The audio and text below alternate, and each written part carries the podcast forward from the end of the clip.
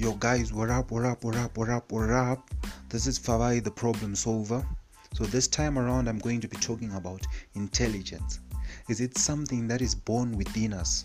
Or we actually have the ability to choose how smart or how intelligent we are? This should be an interesting topic. so yeah, I'm going to be dedicating this one to all the parents out there, to all the young kids out there who are saying they cannot do it. You know what? I understand that each and every person has a purpose, and each and everyone's purpose is unique. The concept of intelligence or smartness goes beyond education. The concept of being smart or being intelligent involves the ability to interact with your surroundings, the ability to interact with your customers, the ability to interact uh, even with animals. That's that's being smart.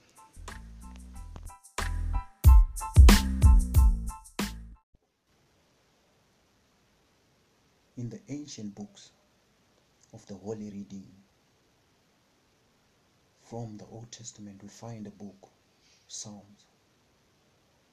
From that book, we learn of stillness as an art of war. From chapter 46,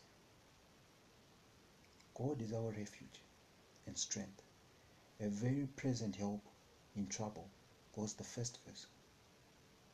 Therefore we will not fear, even though the earth be removed, and though the mountains be carried into the midst of the sea, goes the second verse. On verse 10, it goes like, Be still and know that I am God. I will be exalted among the nations. Will be exalted in the earth. The basis of this book or of this chapter is stillness. And today I'm going to explain stillness as an art of war, be it war of the spiritual realm, war of the physical realm. It is still war. And to approach war, we need an art that can only be understood by those who have studied the art of war. I could try and define the attributes or the meanings of being still and the meaning of knowing that He is God. But nothing does it better than the word itself. I'll give a story to help me expand on the idea of being still. During the Chinese War of the Three Kingdoms, which is traced back to AD 207 to AD 265. There was a great general by the name Zhou Liang. Zhou Liang led the forces of Shu Kingdom. At one point, he dispatched his vast army to a distant camp while he rested behind with just a handful of soldiers. And at that time, trouble decided to approach. You can imagine at such times when you feel the weakest, when you feel distant from God, like Zhou Liang, you have dispatched your guardian angels to a distant camp. Sentinels hurried to him with alarming news that an army of force of over 150,000 troops was approaching.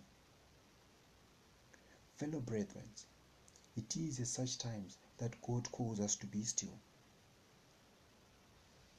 Without lamenting his fate or wasting time trying to figure out how he had been caught, Liang ordered his troops to take down their flags, throw open the city gates, and hide.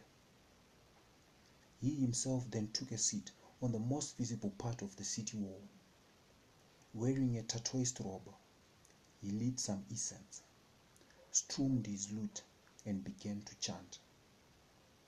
Minutes later, you could see the vast enemy approaching, an endless phalanx of soldiers. Pretending not to notice them, he continued to sing and play the lute. Mind you, this is war.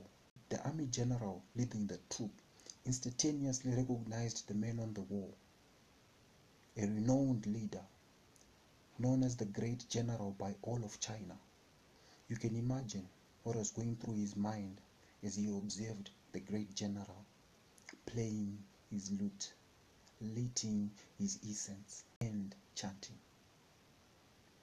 Some of you have guessed right. As an army general, what's going through your mind is could this be a trap? Could this be a trap? He ordered an immediate and speedy retreat. This is a perfect example of being still. When you feel the weakest, distant from God, and see trouble approaching, set aside the army that you thought would protect you, the money or the medical aid you thought could afford you the best physicians on earth. Pull down your flags of pride. Open your hearts to the Lord. Go to the most visible part of the wall and sing words of praise and worship to the Lord Almighty. At that point, the enemy will recognize you not as the great army general, but as the child of God. Liang's reputation and stillness turned the enemy away. What more the fact that you are a child of God? Knowing what God is capable of doing, knowing that the battle was won already on the cross. Be still, child of God, the child of the one who, at the utterance of his voice, the earth melted. The word of God goes on to say, from verses 4 to 5 of that same chapter, There is a river whose streams shall make glad the city of God, the holy place of the tabernacle of the Most High. God is in the midst of her. Who is this river? The child of God. What streams are these? The praise and worship, even in the face of adversity. Fellow brethren, being still is an art of war.